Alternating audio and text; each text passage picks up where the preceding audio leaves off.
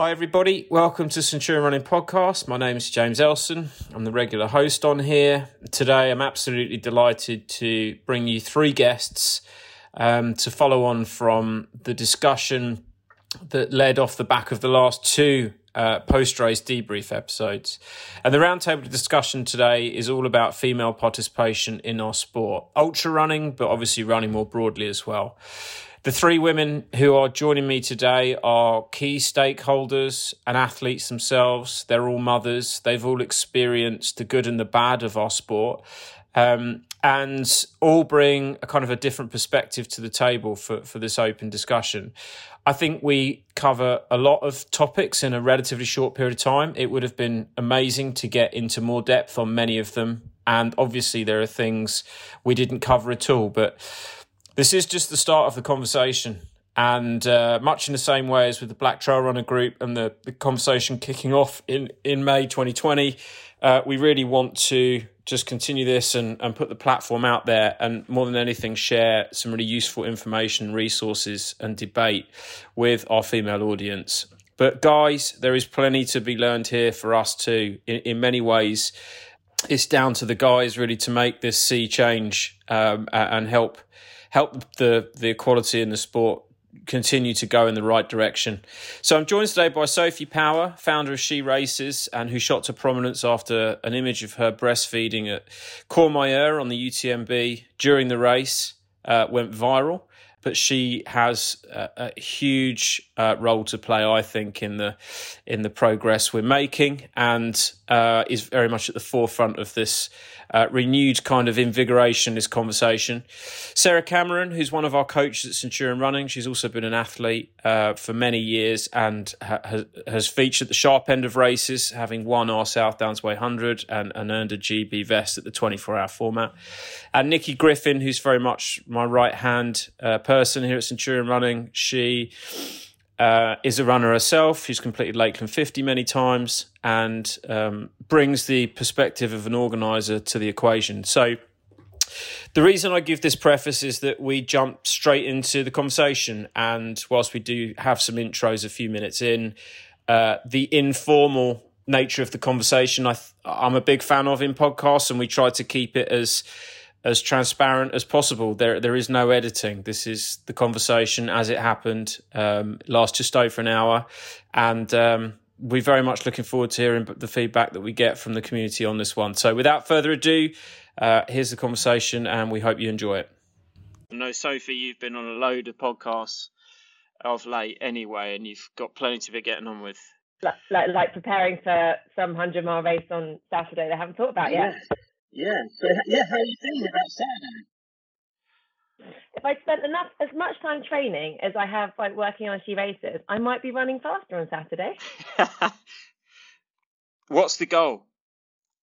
Um, I don't actually have that long to finish it because I've got to get back because hubby has got a sportive he needs to leave at 5 a.m. for. So if I want any sleep, I've got to go sub 20. Um, if I basically go over 22, I'm um I'm running it quick, so I've got to get like yeah, I've got I can't go over twenty two. So so twenty. Nice bit of additional pressure. I like it. It's the only uh, way I, I I did spine summer spine to within an hour of the time I need to get a train back to pick the kids up from nursery. So we had someone finish the North Downs hundred. If you remember, James, he finished uh, and his taxi came in as he was over the, coming over the finish line. He timed it like that. Yeah, I mean, I, have done that on the 50 before for a bus back for bedtime. It's, it's the only way I actually will run. I don't really care about finishing times and things. I, I do care about getting back to my kids. Yeah, yeah, of course. Okay, well, we're looking forward to welcoming you to the race on Saturday. When was the last time you ran with us? Um, I generally run with you after I've had babies. Um, I did North Downs 50 last year. So I look at my finishing times, they look well slow, and I'm like, oh no, I was six months postpartum. So um, that's probably why.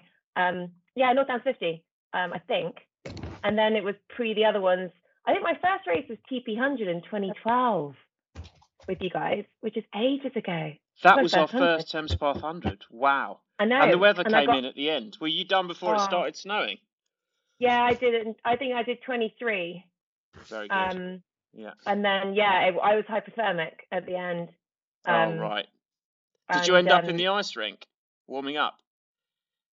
No, what was that? No, I, I, Oh, I, we I had got. to- We had What to put everyone in the ice rink in the end because we had just a marquee in a field, and the ice rink took everyone in and warmed them up in the cafe. But you were was probably done before oh. it got horrendous. Yeah. I think it got horrendous like 26 or something. It was Yeah, it was right. bad when I finished, and then I saw driving back. I was like, glad I'm not out in this. Oh God, it just turned, didn't it? Like the Saturday had been nice, and then it started sleeting. Um. Oh, that was And so I still awful. came back to do more back races on with you. Ice rink to warm up. That is a huge. Um, we owe you big time for that because you've seen it at its very genesis, like the shambles at the uh, in the early days. But anyway, yeah, thanks. That was uh, that was an epic weekend. Nearly put me off. Um, anyway, so I think informal's a good way for this. Like, I don't think we need to do some like huge preamble. Um, but it would be great if everyone could introduce themselves so that everyone listening can sort of tell who's who. So, should we start with you, Sophie, given that we've sort of heard a bit about you already? But could, could you just give us a quick um, hello and just tell us a, a briefly about She Races as, as well, if that's okay? Sure. So I'm I'm Sophie Power. I have been running with Centurion, I can say now, for 10 years, um, and ultras for not much longer. Um, I'm a mum of three, and I am really passionate about getting women on the start line of ultras.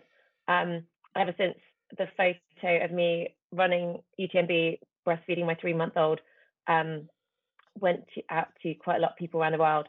Um, so I recently set up a campaign, She Races, which is really focused on kind of getting more women of all kind of shapes, sizes, colours, backgrounds to the start line, making sure women have a great experience on the race, um, and that our competition is held in equal regard to the men's. So it's a set of guidelines essentially for race directors, just to make sure that you know we're we're catering equally for women as for men at races, which sadly a lot of races don't do at the moment. Brilliant. Uh, obviously, much more to follow on, on those subjects. Um, Sarah, hi. Hello, James. Um, I'm Sarah, and I'm a running coach with Centurion. And uh, I'm pretty passionate about getting more women involved in the ultra running scene in general. And uh, all, of all the female athletes I coach, I like to dig deep into all the issues that can affect female athletes. So um, there's nothing that I, I won't talk about. Um, we'll dig deep into their menstrual cycles because it's really important. So I'm hoping that I might be able to help people today just by suggesting practical ways that they might be able to enter a race if they feel that they might that there might be barriers um, because of that. So I think that might be what I can bring to the table today. Sarah's selling herself a bit short there. She is a Centurion coach, but she's also a phenomenal athlete and um, has walked away with a couple of trophies, or at least one at South Downs Way 100. Did you win North Downs Way 100 too? Came second in North Downs Way. Mhm. Yeah. Yeah. So that was And my first um, hundred though, so I was quite pleased with it. yeah, and it's known for always smiling from start to finish, come what may. Just the happiest person out on course. Uh, Nikki, hi. Hi, yeah, I'm I'm Nikki. I obviously work with and for Centurion. I take care of the um, event administration behind the scenes and various things on race day. Um, I I'm coming to this from the angle of someone who came to running quite late in life. It was my 40th birthday present to myself to not turn 40 feeling 40. Um, and I, you know, when I think back to when my son was, I have a 30 year old, and when I think back to when he was younger, what barriers would there have been to me as a runner? You know, if I'd if I'd been a runner then wanting to come into the sport, and so that's kind of what I'm hoping I can bring to this. Um, just those thoughts around that. Um, yeah, that's me. Uh, and my name's James Elson. Uh, I'm a man, so I don't really have a voice so much in this conversation, and I'm really keen that um, Nikki, Sarah, and Sophie uh, do the majority of the speaking. What I'm here to do really is answer some things from a race organisation perspective, um, and just obviously try and ensure we. Uh, we keep to some sort of structure, which is the total opposite of what we do on the British Ultra Running podcast, which is just a rambling mess. So we will try to get through like a. We've got a little topic list here. So I might, if that's all right with you guys, just sort of pose the subject and ask the question, and then let you three just run with the discussion, if that's all right. Um, But a logical place to start, I suppose, is just with the facts. And we had a similar thing with Black Trail Runners, where when they set up, uh, it was it was important to get some data together, right? Because there's a perception that people of color aren't really competing in trail and ultra events, but until we actually collect the ethnicity data, which we hadn't been until relatively recently, as a sport I'm talking about, um, we didn't actually know.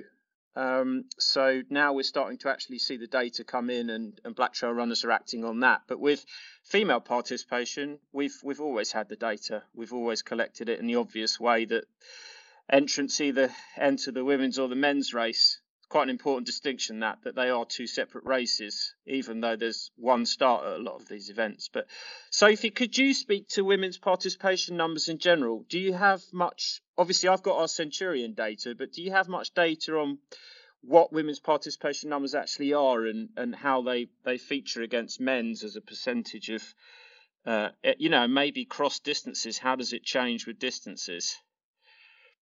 So we're still running the numbers on some of it. And it's quite hard to get some of the data, but we're looking at some of the the shorter. I mean, running in general, women are now pretty much as likely to run as men. I think some of the surveys have even had kind of more um, women um, kind of as recreational runners as, as men, certainly after COVID.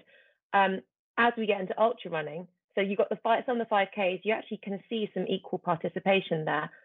As we get into ultra running, I think the last survey kind of runners world was less than 20%, 16% of, of runners and female. And as you go up the distances, that's where you see kind of the drop off in the more extreme races. The UTMB start line last year, I think, was less than 8% women on that start line. So wow. as you go up the distance, kind of women tend to drop off, and that's where it's, it's kind of interesting to see why that is and how much is societal and how much is the races themselves. Do you think there's a perception that the women, the participation numbers are higher or lower than that? Because I find that 8% shocking. I would have said it was more. Um, and, you know, in what is essentially the world championship event, although it be self proclaimed, that, that is a staggering like endorsement of where we're at, I suppose. I think I think it's been higher in, in other years, but I don't think I've seen numbers kind of above kind of 12, 14 percent for what is the World Championship running. I mean, obviously, I lost my place in 2014 because they wouldn't defer for pregnancy. Um, they're still they haven't deferred pregnancy kind of for, for the years before. So there's an awful lot behind that and where women aren't there, but there's an awful lot we can do to to get women on the start line. And the question is, you've got some of the races that are low percentage on start line. Um, trying to get more women in by by changing the ballot, Lakeland 50, Lakeland 100, trying to actively get more women on there because you, you can't be it if you can't see it, and you see more women on the start line, more women are going to get to that start line. Yeah, completely. I just looked at our stats this morning, and what I tried to do was pull what I would say are well what I know are our highest percentage female participation events against the lowest and actually the North Downs Way 50 and then 100 show the most dramatic um, kind of differential in the 50 this year just gone we had 24% female participation and 24% finish actually and in the 100 last year uh, we were at hold on one sec it's dreadful um, 14% and 11% finish. So huge, hugely sort of backing what you're just saying there. With the longer the race, the lower the participation number, and that that's echoed across all of our events. One thing I'm really interested in is how you know our first 50k next year reflects um, back on the on the gender breakdown. But with she races, you've you've essentially scripted out for organisers what they should be looking at. And um, could you speak to that? And how did you come up with that sort of list for, for organisers to start working off of?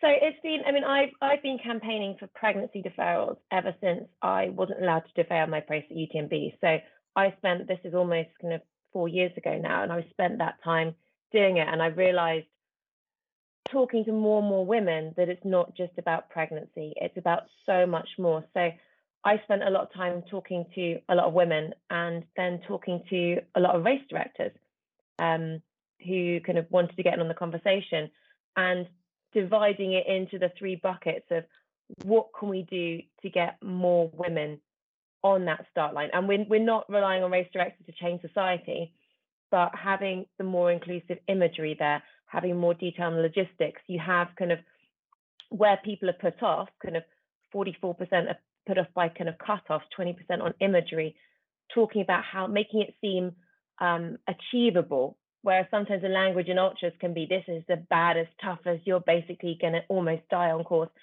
Talks to men, women get put off by that. So yeah. getting more women on the start line is the first. Then getting the great experience when we're there. So kind of two thirds of women have had insufficient toilet provision.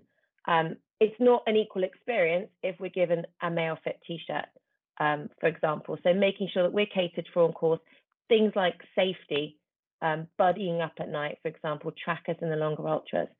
And then it's it's holding our competition in equal regard. And so many times we kind of see pictures of all men and we hear about the men's race.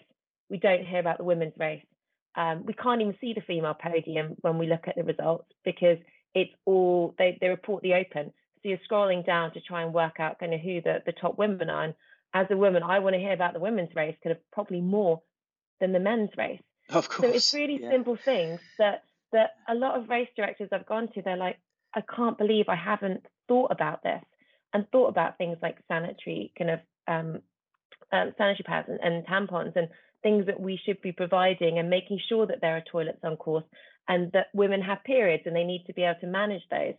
And it's been brilliant talking to so many race directors who've gone, I didn't think about this and I'm going to make these changes. Um, and then being able now to kind of start bringing races on board and having highlighting the brilliant races out there so that a woman wants to run a race. And this is not just ultras. I think only we had a, a survey of kind of 1,600 responses and only a third of ultra runners, um, highlighting all the races out there. So a woman goes, I want to do a race. Where am I going to get treated well? Where am I going to have a great experience? They can see where to go. I think it's fantastic.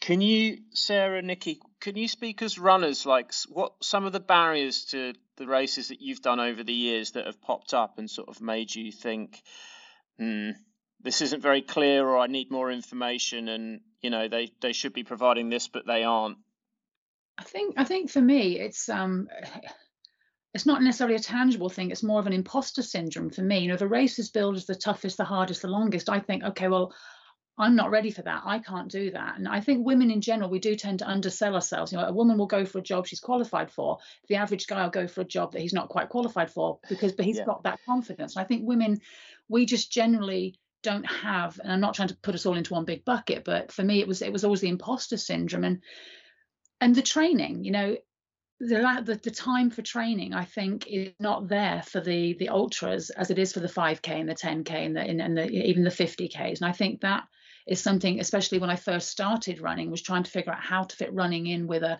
a full-time job and a full-time social life kind of thing how can i also fit this running in and and that may also I, I can't say as, as a mother because obviously my son was was he was in his 20s when I started running. Well, I hadn't quite turned 20, but anyway, showing my age now. Um, but I'm sure for for mothers that might also be a factor as well. You know, it's easier to be able to find childcare to go and run, do your training for a 10k or a marathon, as opposed to your training you would need for a hundred miler. So I I don't I think that it's not always the on the race specifics that would have been a barrier for me. I think some of it was the pre-race thing, if that makes sense. Yeah, totally. Yeah, it was the same for me, Nikki, as well, because um, I I didn't struggle with any of the physical barriers that women noticed on the Facebook thread that I think we'll probably talk about later, such as the lack of toilets. That none of that ever bothered me, but I, it was also the imposter syndrome for me too, and uh, that happens at every level, no matter what level of runner you are. Even Olympians have it. And uh, I think the difference between women and men, because of course men also have it too, but as men progress, their feelings of self doubt usually abate I, because their ability becomes validated over time. So uh, I think they actually become more and more confident, whereas women women don't. And uh, I think we we need to help women channel their self doubt into this more positive motivation, really. And uh, just by talking about it, it can help. and uh, finding out that other people feel the same again, no matter what level they are. And you're not a fraud, and nobody's going to find out that you are a fraud and that you shouldn't actually be there. Um, there are there are ways that I think we can uh, we can help people who do feel like that. And there's a really nice quote by um, you know Jack Daniels, the American running coach. He says sometimes a bad run is a fluke, but if you do run a great race, it's because you're capable of doing it. I think that's something that we can all bear in mind. Okay, so could help me understand if if we want to talk to more women as organisers and make them feel that there's there should be less of an imposter syndrome, uh, obviously we kind of want to do the reverse with the guys, get them to calm down and actually self-reflect a bit more in the opposite direction on the whole. But how do we speak to uh, female runners and, and encourage them to take part without underselling the fact that these races are obviously difficult in the in the traditional sense of being a very long way and often uh, you know incorporating lots of hills or mountains or whatever environmental conditions there are? What can we actually be saying other than taking out the cringe-worthy toughest hardest etc etc language? I think the sorry oh, go ahead on the on the imagery, I think one thing is is making sure women see people that look like them in the in the website. I think often the the race organizers, the, the the shot on the website, I've looked at a lot of racing websites now, is the start line, which all the fast men have barged their way to the front, sure. and it's just a shot of lean, fast men. Whereas yeah. if we look at our ultra community, that's actually a minority. Yeah. Kind of we have people of all shapes and sizes, um, doing the races, succeeding in the races. I mean, the the cutoffs are set, so you, in a lot of races that you can walk them at a fast pace, and that's never highlighted. Um, I got loads of trouble when I went on TV after UTMB and and said I basically walked it, um, because all these all these men are like, well, you can't say that. I said, well, it's a hike. I mean, you're going up and down 11,000 meters. It's a hike. I couldn't really run. I just had a baby. Um, but I got around comfortably hiking. So I think making it really accessible, showing the diversity of people doing it. And and I think looking at the logistics around it, I think in the survey, kind of almost half women said they'd be more likely to do a race if they were certain about the logistics. So how do you get there? What happens at the checkpoint? Really laying it out, kind of how it works, how the cutoffs work, what speed you have to do. When you when you do the math with someone, if you walk fast, you will get there. And, and there are the kind of intra ultra events. Kind of my first ultra was um, XNRG um, and Neil's team, and they let kind of if you're keeping walking, they're going to let you finish no matter what time of night it is, which is amazing. So I think kind of showing people they can do it, showing stories, not just of the fastest runners, but hearing about people who've done their first ultra and how they've trained for it. And we always hear the people doing the 70, 100 mile weeks. Well, I've never done that. Um, I'd be lucky if I do a 40, but then I hike with a baby on my back for 20 miles a week around the school run it's making it more accessible to a woman's life who's especially a mother on their feet all the time. It's not just about going out and running fast and running lots. Ultras are really achievable um, for most people who can can run a 10k or a half marathon. I think that's brilliant. Thank you. I think the the imagery thing and this this reflects back on the black trail runners conversation as well is just how how on earth are we going to make these events seem like they're not just for middle-aged white dudes um, without actually communicating the fact? And yeah it does take some almost over delivery to try and redress the balance somewhat. Um, you know and, and making a conscious effort to do that is is the next step i think for for a lot of organizers for sure. Um, yeah, it's interesting you say about the the results being jumbled up as well, and and how you get one list of results and actually picking the women out, which is a completely separate race. We had this discussion, didn't we, Nikki, the other day? Yeah. About how if it's on the track, they're literally separate events. It's just no question. You don't ever compare the female times to the male. It's irrelevant. But you end up doing it in the in in these ultras where there's a mass start because they're all the two races are jumbled together. How do you guys feel about the, the, the language of um, overall position? You know, I often uh, sort of go away from that and try to always just say, say a woman finishes on the podium overall, you know, third person over the line. but they win the women's race, we always say first woman, not third overall. How how do you feel about that kind of language and the, the, the blurring of those races? I, I, noticed something this weekend because Sam Amend, she won the um, Grand Union Canal race. Great example. Yeah. I saw some posts on social media, and to be fair, to be clear, these weren't by the organisers of GUCR. These were just some general members of the public comments, and and it was it was quite interesting that it was like she won the race overall. Why not just say she won the race? Mm. It, it, you know, she she won her race. She won the race. And then when they were talking about her, the person that came in second, it was like they weren't saying what is normally said about women. It's normally, you know, oh well, she was first, she was first female and seventh overall. The, the language was different when they were talking about the guy that came in in second place, and I just thought that was quite interesting. This was just members of the public; it wasn't race directors or anything like that. So I think, I think, I don't think it's just race organisers that need to look at their language and look at how they change things. I think it is us as general runners. We need to also be making sure we're not fulfilling that prophecy of, of using the wrong language. And I'm probably not wording right what I'm trying to say, but um, yeah, yay Sam for winning, by the way. yeah, and this is what Sophie said. You said as a societal thing, right? There's some there's yeah. some stuff we can affect here, and some stuff we can't. Sarah, you know, having been in that position yourself, how how have you reflected back on that situation? Yeah, I, I think it's a difficult one because I think we sort of, in a way, do need to quantify the fact that if a woman won the race outright, I think it is quite nice to point that out as well because it shows that over ultra distances, women can be competitive uh, with the men, which I think is also a nice thing for us to be aware of.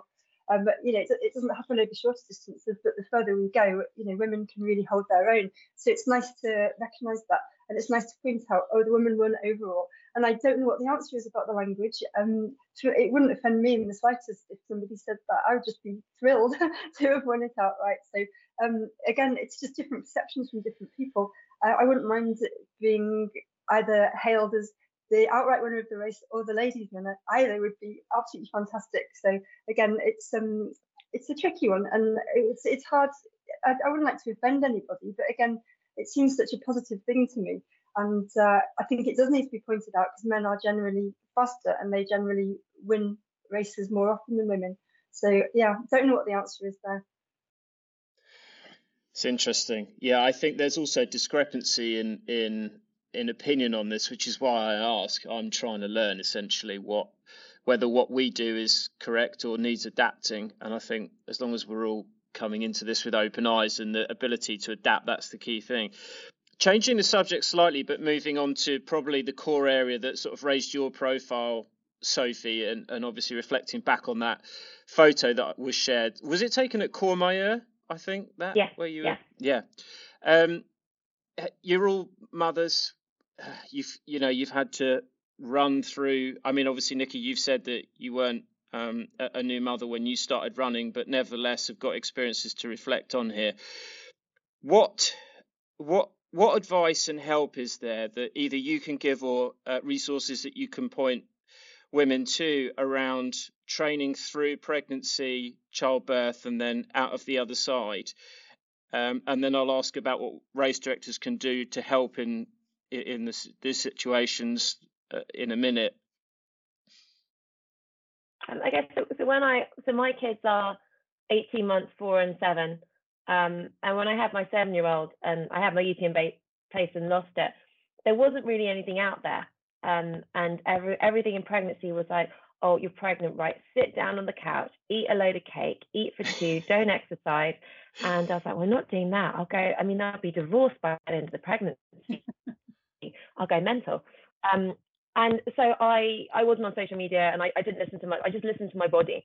Um, and that's generally kind of there's some contraindications that your doctor will tell you about if you, you really can't exercise but generally that's the the answer and um, there's great resources at the active pregnancy foundation um, putting things out there saying it's it's actually healthy to exercise in pregnancy it's good for mum it's good for baby um, and and they give great and then after returning um, there's a returning to running guidelines out there with the government so um, you can google them um, written by kind of Emma Brockwell and Gráinne Donnelly and Tom Groom, and they're they're brilliant to get back. And I think the main thing to, to, to say is that every single pregnancy is different, every every recovery is different. I've had three completely different pregnancies. Um, I just stopped really early. The first one I ran the day I gave birth with my last baby, and three complete different recoveries um, from not being able to take a single running step for three months because of pelvic floor problems um, to kind of being able to get be on the UTMB start line three months later. So um, there's a huge amount out there. There are great communities. Um, I get loads and loads and loads of questions on my Instagram from um, people that are pregnant um, and wondering about ultra running. So I'm always happy to answer anything that anyone has. See, I find that really fascinating, Sophie, because I do remember, even though it's you know been 30 years since I had my son, I remember sitting in a doctor's office. I was living in America at the time, and I remember being distinctly told the only exercise I could do was walking. I was not to fast walk, hike, or run. And I, even though I wasn't a runner at the time, I've always remembered that because I could shake the baby out of me. And and you know that's only 30 years ago, isn't it shocking though? But that's only, that's only 30 years ago. Oh my God. Right. So, but I think it's it's when we're we're generally talking to a certain kind of woman on this podcast, Yeah. and who probably runs ultras, and the the the challenge having the challenges and doing things during pregnancy. So, I uh, I was lockdown pregnant, so I did the Everest challenge. So I hiked up Everest on my treadmill in three days, and I did the get a random t-shirt half Ironman at I think 37 weeks in a really gentle way, like with a heart rate strap on. And those were the things that kept me going and really kind of made me a, a much calmer, happier person that I could still feel part of the community and still do things and know that I was getting ready to to be as strong as I could for what is the biggest ultra there is, which is giving birth. Absolutely. Sarah, what what experiences do you have in, in this area and, and advice? I mean, as a coach as well. I know Sophie, Sophie, you're also a coach, but you know, what coaching advice do you generally provide beyond, of course, that, that every pregnancy is different and you need you need ultimately to seek professional advice if if there's any doubts. Yeah, well, again, I um, I always try to encourage my female athletes to do what feels right for them, and I think Sophie's an amazing role model for being somebody who's just done so much, and that she she never got out of shape. She uh, she was motivated to carry on training right the way through. But I like to point out to them that it's okay not to as well if they don't want to, and uh, there's actually no rush to get back and to become superwoman three months after you've uh, given birth either you know, if it's okay to sit on the sofa and spend time with your new baby as well. So I first of all, that's what I point out to them. But I find that most people are motivated to keep healthy, keep moving, to set a good example to their kids, and also just because you know we need that bit of mental headspace when we've got young children. So exercise is really important uh, for that too. And so I find the most the thing that I have to talk to my athletes most about is the feeling of guilt, and I have to kind of help them feel less guilty about going out and leaving their kids with uh, a member of the family or you know just so they can get their exercise in so it's it's really important that they understand that that that time is for them and it makes them a better mother a better parent in general so yeah what do what's right for you? Don't look at what everybody else is doing. You go back to running at your own pace in your own time whenever it feels right for you. But when you're ready it's fantastic and it will help. It will help you be a better mum it will help you be a happier person. So that's the way i approach it. But as for my personal experience i didn't start running until after i'd had my kids. So i, I didn't actually run before i was pregnant or through my pregnancy although i certainly would do now although i think i might have missed the boat be 50 next year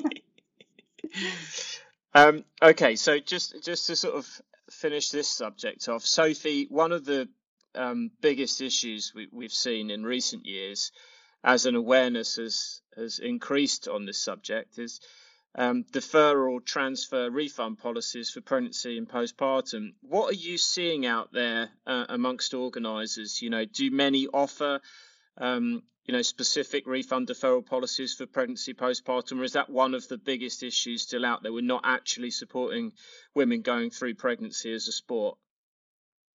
So I think after UTMB, I had a load of race organisers contact me from all over the world saying, I can't believe we haven't thought about this. Right. We just didn't think because we're men and we don't have babies. And so a lot went straight in place. I think Western states might have been very soon after.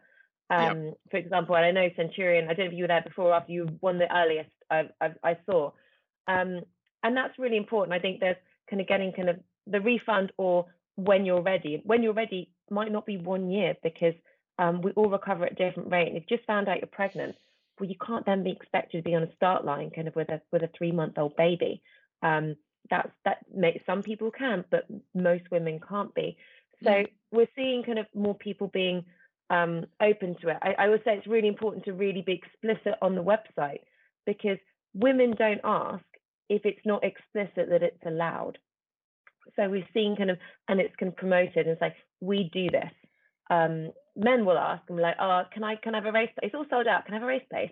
Um, women just won't ask. So I'm seeing kind of more and more people being aware of it. There are still lots of races that I have to contact on the behalf of women. There's one now that's a woman just contacted me that she's expect they think she's okay to run at 3,000 meters for over 400 kilometers while she's six months pregnant, and they think that's safe. Um, and she's like, well, I'd like my money back, or I'd like to defer my place, but they're saying no. So I think it's it's it, it is a, they say it's kind of a, a, small number of people. When I, when I took on the London Marathon last year to get them to defer good for age places, they're like, oh, it can't be more than one or two people. And then so many women came up. And it's not just about pregnancy, it's about how that kind of is a, as an indicator to women that we are equally valued as, as men in the race. So I'm not going to have any more babies. Um, I'm really done with three. But if I see a race has a pregnancy deferral policy, I know that in so many other areas of the race, they're going to take our needs, our distinct needs into account. And that's a race that I want to do. And I want more women on the start line. Um, and people won't um, apply for races. If, if you're thinking about getting pregnant, you do not press a button and get pregnant. No matter what the, the UTMB says, it's not a decision that you can time. And so, kind of not knowing um, about when you're going to do it may mean you don't apply for that race. So, having the confidence that you're going to get your money back or you can have that deferral, especially in a ballot, which is an opportunity. And, and for a lot of us, it's that opportunity that has the most value more than the money because things like UTMB are so hard to get into. Um, having it there, we feel valued and having our place when we're ready to recover on that start line is often what keeps us going through pregnancy and keeps us kind of having that motivation to get back into fitness. Um, and that's why it's so important. It's not just about kind of getting our money back because we're we're pregnant. I like what you just said there about how um, you know, even if you're not planning to get pregnant or have any more children or you know whatever the circumstance may be, that looking at a race company and seeing what policies they have, even if they don't apply to you and your situation, tells you a lot about them as a race company. And that's that's quite interesting. I think that's something I might adopt going forward because I clearly have no plans to have any more children, but yeah, that's I hadn't actually thought about it from that angle. Looking at what a race company does in other areas shows you kind of more about them as a moral and ethical angle that they have. I agree. I think the biggest uh, awakening for me was um, you actually the message you sent this morning, Sophie, saying it, you know, in a resources area on the website, it'd be really good if you just laid out all the things you do. Um, I'm really desperate for this not to be some sort of advert for Centurion, and certainly this is not a marketing exercise. I just think we need to be having these conversations as often as possible um, to improve um, everyone's understanding of the situation. Um, but you know, actually saying explicitly these are the things that might be barriers for you that we work to overcome uh, and the things that potentially make you feel more confident the organizer cares and is actually going to provision specifically for you know the issues that women face that men simply don't is is so important because we feel we do everything that you've outlined, but we don't actually explicitly say that we do everything you've outlined anywhere. It's sort of all hidden and jumbled up in the text or not said. Yeah. So it's it's just this communication. It's actually just saying, here, here's the information, right? And I think I doubt there's an organizer in the world who's getting this completely right at the moment. Um, certainly, I've not seen one. Also, we've spoken about this, Nikki, but most of the organisers in ultra running are, you know, it's majority men, and that's obviously an impactor here too. Do you find, Sophie, that some Sorry, of the female organisers out there are doing things that, that the, the male led ones aren't? Are you, are you finding that, or is it not so obvious? Is that sort of hidden? So I, I, I don't think it's, it's, a, it's a female male thing. I mean, the, the race director of the UTMB is, is, is a woman. So um, it's not having a female race director solves all the problems. But I, do find the ones that are certainly the race directors that have children that have kind of uh, partners who run um, really understand it. And um, some of the ones I've been working with kind of pull these back. He's been, I know he's working with you guys now, he's been fantastic and actually behind some of the, the guidelines and made comments on them. Um, and they've started, in your point, kind of putting on the website. They've got that on their website now, and you read some of it, and it's the log on how racers have come to think about things and just having these kind of she races guidelines of just making them go through every and you can't be prescriptive because every single race is different. So saying we want safety trackers or buddying up in a 5K doesn't really make sense.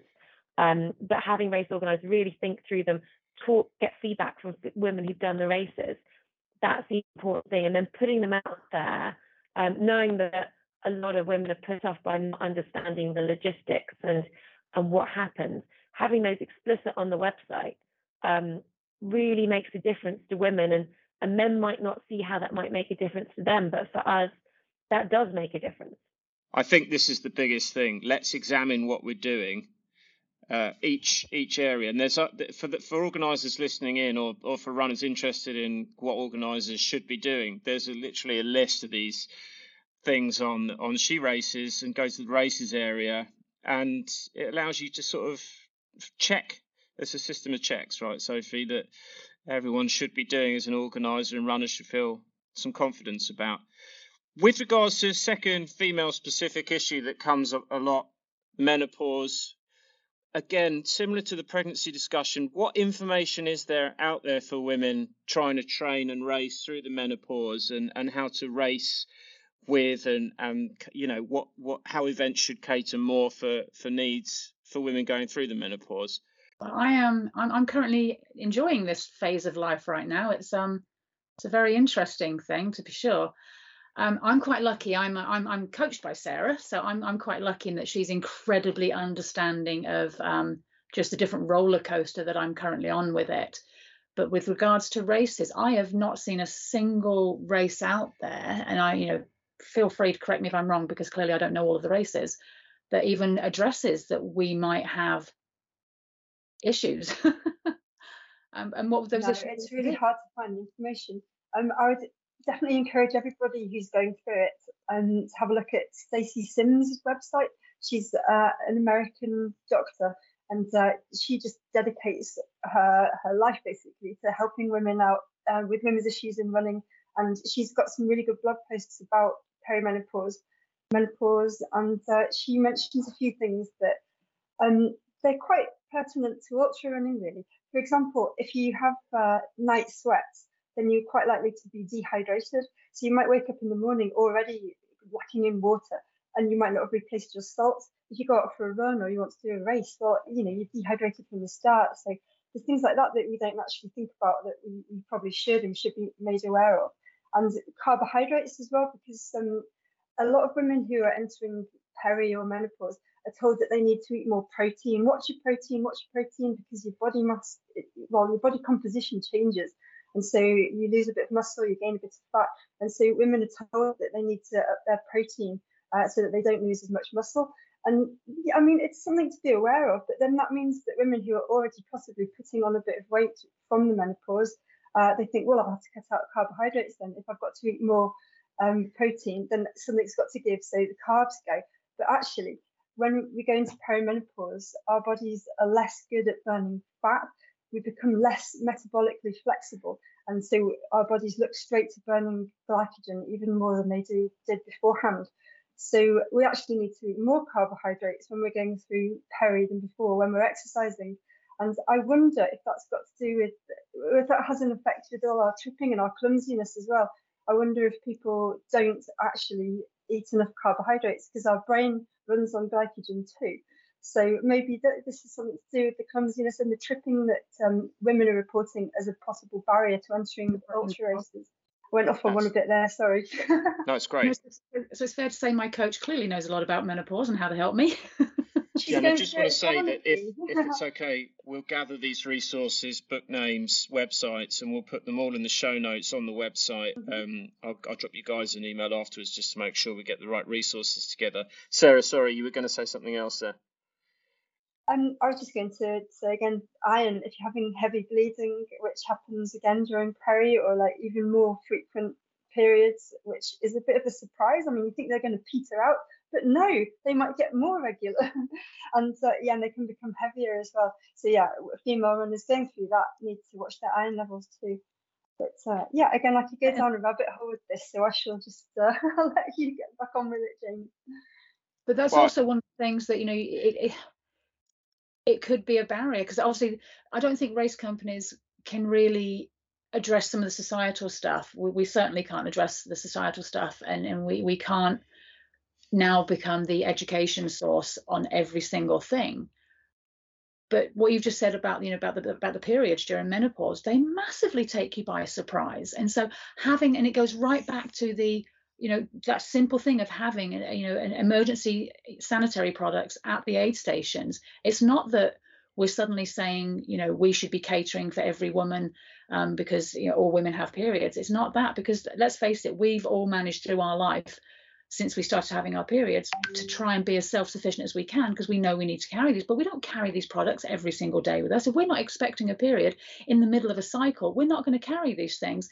And if we're certainly not expecting them during menopause we're not going to carry these things. And so i think you know it's not just removing the barriers for the you know the the you know the, the generation that's still got their youth. I don't even know how I'm supposed to try and word that.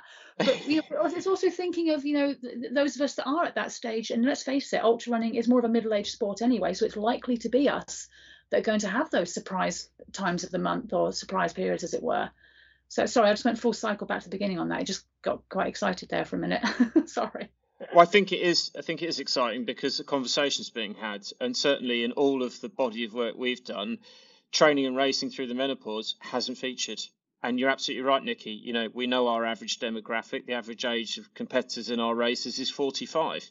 Yeah. I mean, we, we, this this is our audience, and we're not really addressing it. So, how do we provide education and resources for runners to be better equipped to enjoy their running more through what can be an extremely long period in their life?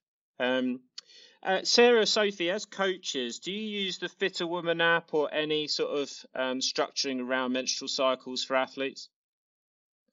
So I'm not a coach. I just give out loads of oh, advice based on what's happened. Sophie, um, you seem like no, a coach. I, I, can see that the next phase for you here is if you haven't got enough on oh, already. no. I'm coached by Eddie Fenn, and I, I could not do a better job than she does with me coping with me.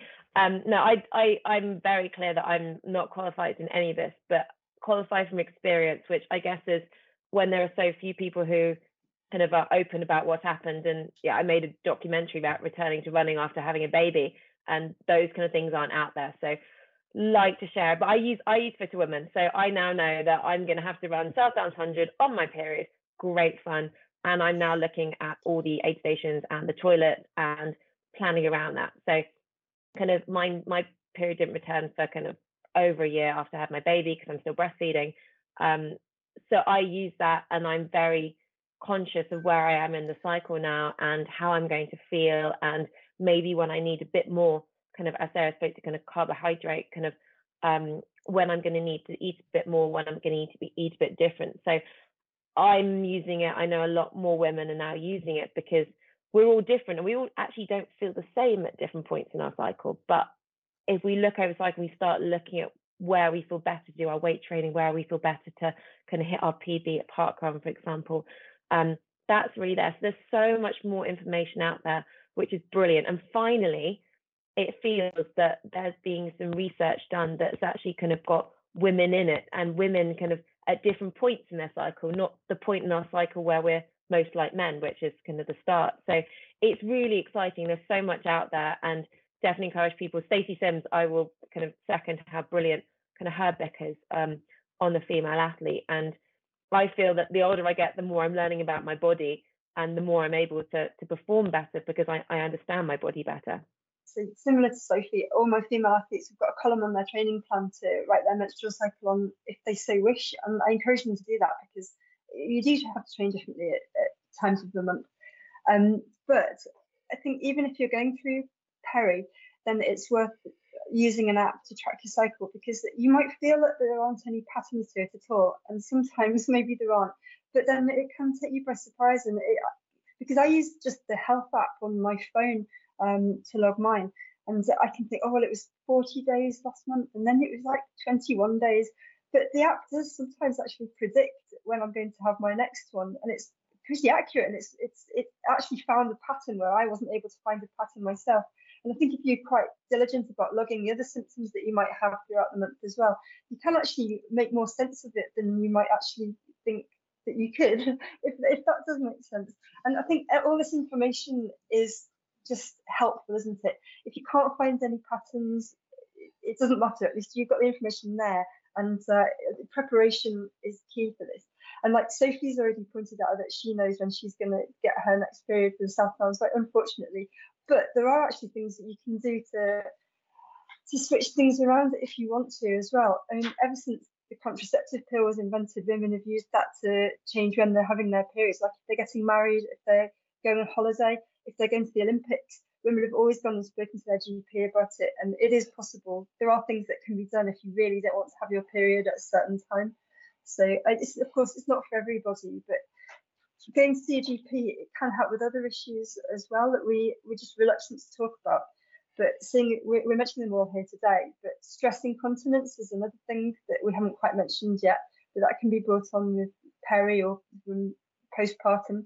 Again, it's it's common, but it's not normal. So that's something else you can go and speak to your GP about. And you don't actually have to suffer with it. There are exercises you can do. There are things that can help with that. And um, and also, if you just have heavy periods but you don't want to use the contraceptive pill, then there are actually things you can do to reduce the bleeding there as well, so that they're a bit lighter and a bit more manageable while you're doing a race or, or even just a training run. And I'd also encourage uh, my athletes if um, they're just having normal periods to go out and actually purposefully do a long run while they've got their period, just to learn a bit more about how their body deals with it and how often they have to change their protection, what they can actually what they can actually do, how long they can go without having to change their protection. And while we're on that subject too, I've found that the best thing I think for most female athletes is to use a menstrual cup, um, because that actually contains well, it can hold twice the volume of blood that a tampon or a sanitary pad can.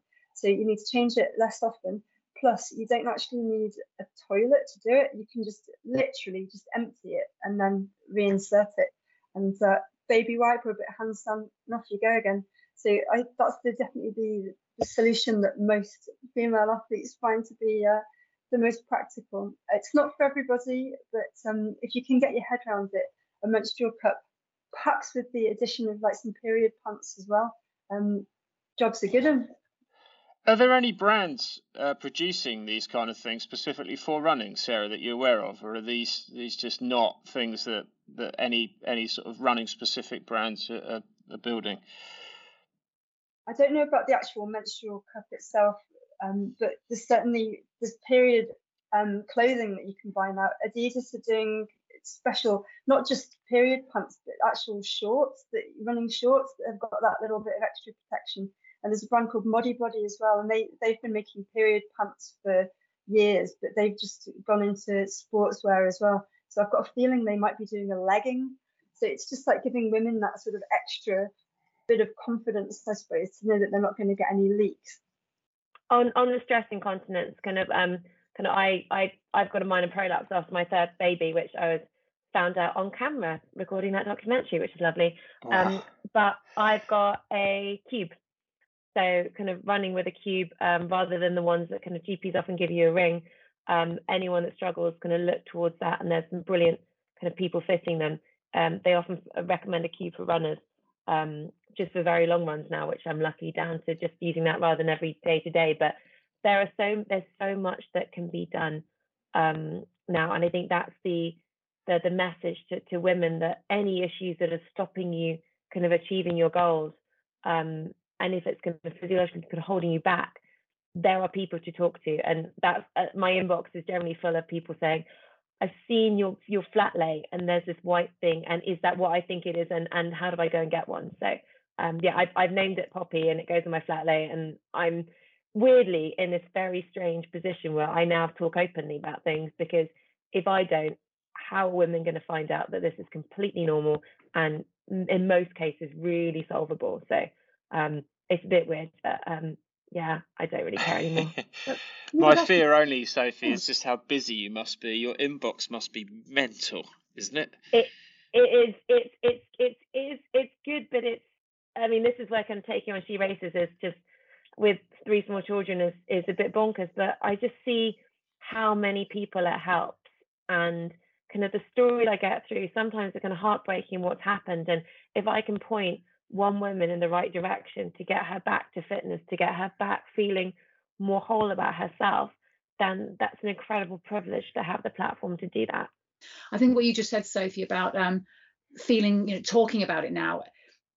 I, I shared a post, a personal post on my Facebook page some time back about a medical thing that I've been going through that actually has been traced back to childbirth. I had quite a traumatic childbirth, um, and it, it, did some damage um, to my insides. And it, I didn't recognize that the issues I was having through the years with, with some incontinence was actually connected to that. I just thought, okay, this I've got to live with this. I've got to live with this. And to be clear, this this was fecal incontinence. This was incredibly embarrassing, and didn't want to talk about it to anybody. Thought, oh my god, this is awful. I just deal with this. And when I get to three miles in a run, I have to go dive behind a bush. And I kept thinking, oh well, it's runners trots and all this different all these different things that you hear about. Um, and then it got to the point where I I couldn't leave the house. It was getting really really bad, and it affected me in so many different ways.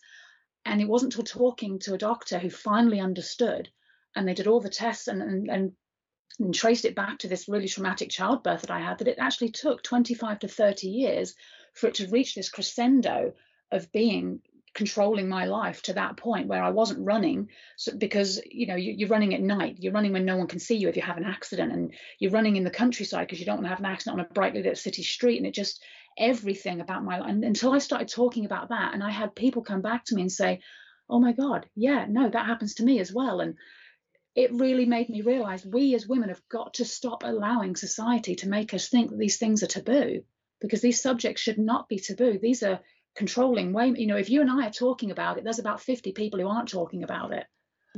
And sorry, I just got really excited again. Sorry. that, that, that, I, that's, that's so much of it. Like when I, when I started talking about kind of prolapse and, and pelvic floors, the amount my friends that said, I just got checked out and I've got one too. And I think kind of it's 85% of women who have more than two babies actually have a prolapse. Um, yeah. But no one gets checked out and no one finds out. And then we don't talk about it and share with our friends. And now because I'm open in public, then I people come up to me and, and talk about it. It's quite strange, like complete strangers. But um, it's great because we can then be honest and then we can get the research out there and the funding out there and we can get things fixed. And I realize we're a long way from like talking about ultra running events, but um, it all fits in together as to getting more women more active, more women on start line, and and getting us kind of achieving these amazing ultra goals, which then feed back into our lives um, and give us more confidence in, in everything else we do. Couldn't agree more. I think I think these conversations are so important, and um, we just need to keep having them. Right? I, I I struggled a bit recently because it felt like it feels cyclical. This conversation to me, we we had it eight, nine, ten years ago. It seemed to sort of gain a bit of momentum, and then several times since, I felt this is purely anecdotal, but it's sort of a surge of um, like effort and, and energy into the conversation, and then it sort of just plateaus again. Um, I think it just needs to be consistently elevated to you know, along along with the the message from Black Trail Runners about um, inclusivity, these things just need to be continually talked about. And I just think there's probably so many women who are kind of uh, will hopefully treat the conversation you guys are having as a breath of fresh air. Like it's okay to talk about this stuff and and make people, uh, particularly organisers, aware of the situation. Can I? I don't want to sort of just wrap it up with some open-ended question, but um, can you just speak as athletes, each of you, but also as your roles? So Nikki as an organizer, Sarah as a coach, and and Sophie, given your new platform with kind of she races, how do you feel as women in the sport at the moment? Um, do you feel like you're not represented as women, or the conversation still just way south of where it should be? You, you know, is the community welcoming? Like as as a whole, um, what's your perception of, of where the sport is at? And just looking at ultra running specifically, uh, uh, uh, as our audience are probably coming from that background. I mean, for me, I, I find it really exciting in one way because I think we are getting more women into ultra, showing it's possible. Certainly, can be in intra ultras. Um, some of the conversations I have with race directors are amazing. Um, some of them aren't so amazing. Um, so there's still kind of ones are there, but I feel that hopefully, certainly with She Races, we can get to a tipping point where it's in the same way it's no longer acceptable to have plastic cups at races. It should no longer be acceptable to have unisex t-shirts or even not a non-t-shirt option because kind of I love trees, not teas, and I don't need any more t-shirts. Um, but I think we're getting to that. I think the one thing missing in a lot of this is there's a lot the race directors can do. But in the survey, I had kind of about 600 comments on what the most negative experience of women is. And most of them were actually about the male behavior of other athletes on the races. So we're asking race directors to change everything and kind of one thing that we really still need to see is the other athletes in the races and the race director setting the tone for the race. In the same way, on the website, they're kind of kind of putting in how they're meeting all the kind of I don't want to call it she races criteria because if anyone has any improvements to them or any ideas, please let me know. I am not the oracle on any of this. I've just taken lots of feedback, so I'd love to know. But kind of male behavior, kind of barging past, um, unwanted comments, kind of um, kind of on our pace, whether it's kind of fast or slow, or what we look like, or not letting us past in races. Um, those kind of comments and that behavior is actually really difficult. So we need to solve the race director side, which I think hopefully She Races goes a long way towards. But we also need to make our, our fellow male athletes, and I'm also quite um, aware that by this point in the podcast, talking about periods and prolapses, there might not be many men left. However, the ones that are, because hopefully they have daughters and they should know about this, these are kind of things that males, oh, and using our toilets. Um, so I was in the last ultra I was in, and I'm in the toilets and I'm putting leave down my kind of shorts to make sure I don't chafe. And there's a guy walks in because there was a shorter queue for the for the women's. So um, there's a bit of a rant about it, but um, and I just didn't know, no, I did not know what to do. I mean, I've got my, I'm, I'm not in a cubicle because there's just, I'm, I'm in a safe space. Like that's our safe space to kind of leave up and everything. Um, but I think that that I think also needs to change. So there's a lot that needs to change, but I do feel we're making really positive steps. And the feedback I've had about She Races has just been amazing. And there's so many race directors who want to get involved. And I, I hope that kind of within kind of a year, it's going to be the rare race that doesn't really actively want to treat women and give women the same experience as they give men. And they're going to be the anomalies and they can go and have their male dominated kind of macho races. Um, and the rest of us can can race together and, and have a great time doing so. Well, I think it's just quite an exciting time actually, because you know, just even being able to have this conversation today, I think it's uh, it's really exciting, and to, to show other women that it's uh, it's okay to talk about these kind of issues, and please do talk about it, talk about it to each other, talk about it to your coach, talk about it on the Facebook groups, anything goes. You know, I think um, there's no need to be embarrassed about any of these issues, and it should all be brought to the fore. I think it's exciting because times are definitely changing. I've seen so much progress in the last 10 years um, from the UTMB having equal podiums. I mean, that didn't that wasn't the case even just a few years ago. But they've changed that. I've seen local races here.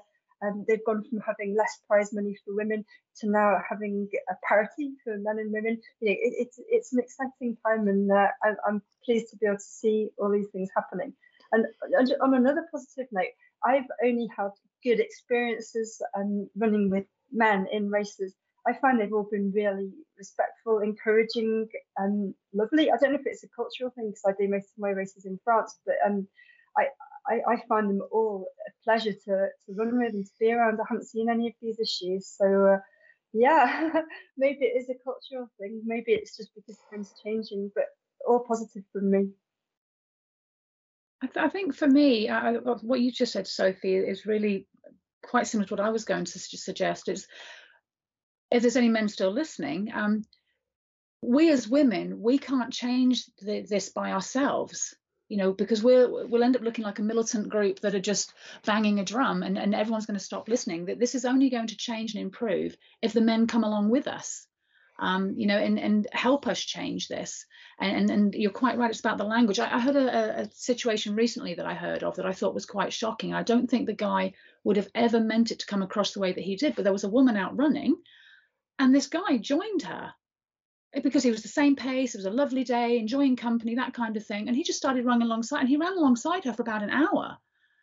And I just don't know if men sometimes realize that, that the behavior they have we are a bit intimidated by you know as women and for me that would have been quite and i'm not intimidated by many things but if i'm out running in a rural area and some guy just starts running next to me it could have all the best intention in the world so it's, and, and I'm, I'm, touching away from the, the whole um, you know the, the, the periods and the menopause issue here because I'm thinking of the other barriers while we've got a few minutes left. I'm thinking of the other barriers. And and one of those is I've had people say oh well you know is it safe to run by myself? Is it safe to run at night? Can I come do your race?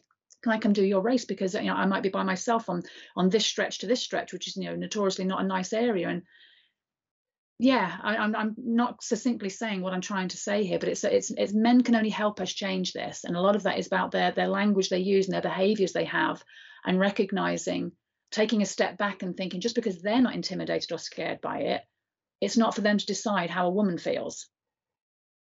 Yeah, I think that, you, that that blurs from our sport into the societal stuff and back yeah. again, right, Nikki? You know, we have this hotspot for us is Reading on a Thames Path hundred, right? Why do we only allow paces at the hundreds from halfway? Because it's a safety consideration. It's not deemed to be giving any kind of athletic advantage, although it might help. It's all about safety. We, are trying to ensure safety. Um, the same with buddying up and and some of the men want this too. Some of the men are uncomfortable in that situation. But you're right. I don't think guys can generally empathise with uh, women's perspective on the trail at night. You know, it's just a it's a different conversation in most instances. Um, is there anything that any of you feel we haven't? Obviously, we've basically tried to ca- canvas everything in an hour. But is there anything glaringly obvious that we haven't discussed that um, there are any resources or conversations being had out there that you think are worth pointing towards? I was just going to bring up um, choosing the right race as well. People um, are intimidated by the thought of entering an ultra, there are definitely um, ones that are easier to get your head around than others. For example, if you wanted to go and do um, a six-hour timed event on a loop, that's going to be a lot more accessible than it is if you want to go and do um, 100 miles point to point. And there are lots of races like that around as well. We said it wasn't going to be an advert for Centurion, so there we go. we haven't got one of those yet. Um, so if and if it's a timed format race, the advantage of it is everyone finishes at the same time, so you don't have to worry about being the last one out there. You don't, you're not holding everybody up. People aren't leaving the course open for you to finish. Everybody finishes after six hours or 12 hours or 24 hours. So uh, yes, don't have to worry about making cut-offs or anything like that. You've got an aid station on every loop. It's just a really nice way to dip your toe in. So if women are a bit nervous about entering an ultra, I would definitely recommend doing a timed format on a loop. Or if you want to talk about Centurion races specifically, perhaps the 100 Hills next year because it's on two loops and so it's two loops of 25k that might be more accessible to women than thinking, oh, I've got to go and do like 50k in one great big go. Um, also, if you want to dip your toe into night running, maybe Wendover Woods because uh, you know again it's on a loop course. It's just going to be full of runners. It's just going to be loads of fun, and uh, it, I think it's a safe way to just dip your toe and have a go, see how you feel about night running, and maybe it's um, not quite as intimidating as you as you thought. I think I think one thing I say is is is us, and I definitely echoed like the the loop format. I think is is brilliant because you can just stop and it, it is everything's there and you can get to everything you want and you never know what kit you're going to need and thinking 50 miles ahead for your drop bag. Um, I'd say just speaking out and giving feedback. I don't think we can expect kind of race directors um, to know what we need. Um, and the, the, the times I pointed things out and said, "Do you realise what your imagery looks like?" Um, do you realize that you haven't split the results out? Do you realize that you haven't been offering these t-shirts? And they're just like, oh, I didn't think about it. So yeah. I just say kind of women and men, because men see this too. And there's lots of men, the ones still listening probably can have daughters. Um, or are just brilliant blokes. You should give like a like a secret like signal to know that they've got to this point in the podcast that they can like kind of represent themselves as being like uber nice bloke. Um, but really speaking out and saying, I see this, can we change it? Women, if you're not sure about a race and you're like, I don't know whether this is going to allow this, ask the race director, ask people who've done the race. Don't just sit there and go, I don't know.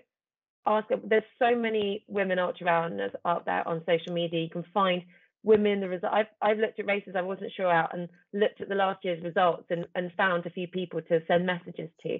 So I think kind of taking it onto ourselves to help improve, actively improve the situation by speaking out.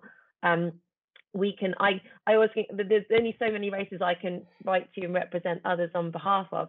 We can all write ourselves and if we do that en masse that's when we're going to get change because kind of in our in our survey kind of 90% of women are more likely to enter a race that commits to being actively inclusive for women. Race directors need to have profitable races. This isn't just about kind of being inclusive for women. This is this is for them about business. So we help them make a better business and, and everyone benefits it's so true. Yeah. I mean, at a time when entries are down to the kind of lowest ebb ever, and so many races are struggling to attract runners, uh, uh and you've got a female participation rate of 15% of the total audience, get, guess where the, the major increase, the easy win on increases are? You know, by communicating to more women and, and increasing that um, the equal participation. Uh, just on, on the survey that Sophie keeps uh, referring to, it's it's the first time I've seen anyway so much kind of um, data being asked for and collected and going to be used in the right way. So we'll link that in the show notes. Please do fill that survey out and um, you know helping inform the, the decisions and the pathways and the information that Sophie will then you know give back to us all. Um, thank you all so much for your time this morning. Um, I'm I'm sorry that it. Uh, you had to witness me hiding under a duvet, so there was some trauma at the beginning, and and for putting up me with a me as a guy, sort of yes, I'm a I'm a husband and a father of a of a young daughter, and obviously the priority for me is that she gets equal access to everything as she goes through the years, and things are improving, but there's more. Uh, we can i mean even even if you think you're doing a lot of the right things there's i mean i've learned a, a shed load um, and, and just essentially the way we communicate stuff is the core one there. So, yeah, thanks all so much for your time this morning. It's been and, th- and, amazing. and thanks for hosting the conversation, James. It's a brave man that takes three women on the podcast to have a conversation with him. So we're we're we're very grateful that that you've been using your platform to to support us here and and the races being inclusive themselves. Yeah, thanks. It'll be really interesting to see the feedback we get and the questions we get asked. We're not we'll try not to send too many more of them to you, Sophie, because I can only imagine the overwhelming level of cons you're having to deal with. Um, but our door is open. Ask us. Um, you know, the info account comes to Nikki and myself, um, and obviously Sarah on our coaching team is is here to support too. Thank you, Sarah. And Sophie, we look forward to seeing you on Saturday morning for the for the hundred. Friday night, the kids, the kids are doing the mile. So, oh, um, brilliant! You're, you're, you're, gonna you're gonna meet the crew on Friday night, the whole of them. Oh, well, I think the 18 month old might get carried. yeah, the, the South South one is by far the best race of the year, and it's the race that James gets the most animated at. I do find it pretty exciting. Kids just like hammering it for a mile is just the best thing ever. It's so much fun. Kid, remember the year we had a kid that Drew struggled to keep up with? He was doing the pace setting for it. This kid was so fast. Nikki, you'll upset him, okay? We've had this before. Cut that bit. right, everybody. Thank you so much. Uh, see most James. of you this weekend. Big love to you all. Thanks, James.